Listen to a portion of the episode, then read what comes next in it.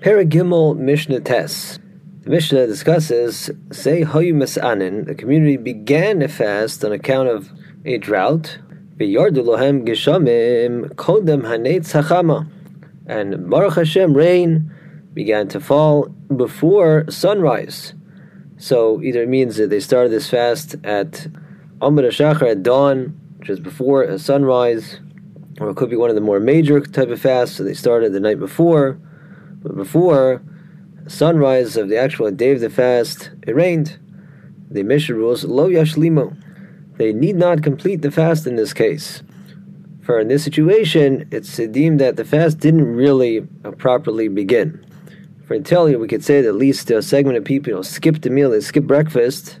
You know, some people, the farmers, you have breakfast right at sunrise.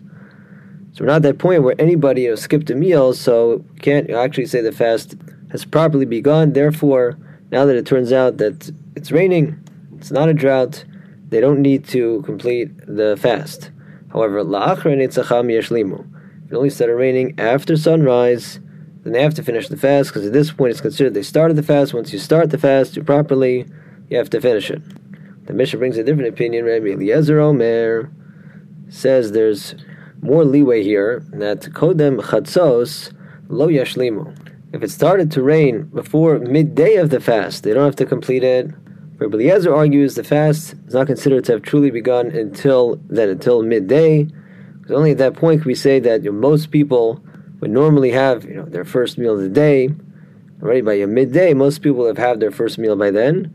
So once chatzos passes, okay, then the fast really started.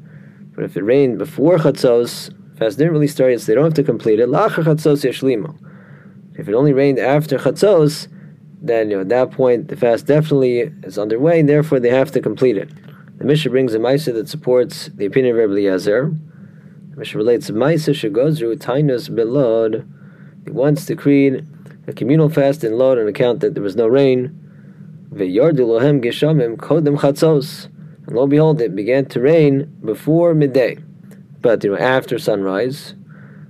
Amr Lahem, Rabbi Tarfon, Rabbi Tarfon told the community, Tzu'u ve'ichlu u'shasu v'asu yomtev. Go out and eat and drink. And the day now turns into a yomtev. It's a festival now.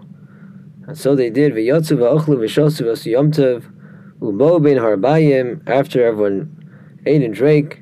And now it took on a yomtev that day. They reassembled in the afternoon. V'koru Hallel hagadol. And recited in the Beis Knesses the Hallel Hagadol, the great Hallel, meaning Tehillim Kuf Lamid Vav. That's in the morning Shabbos Tfilos, which begins Hodul Hashem Kitov Kili Olam Chasto, and every pasuk ends that way Kili Olam Chasto. The recitation of this tefillah is particularly appropriate given what happened here. That now they're being sustained. Hashem gave them rain. For the tefillah contains the words of praise of Nosin Lechem L'chol Basar Hashem gives food to all living flesh. Kili olam chasto, His kindness is forever.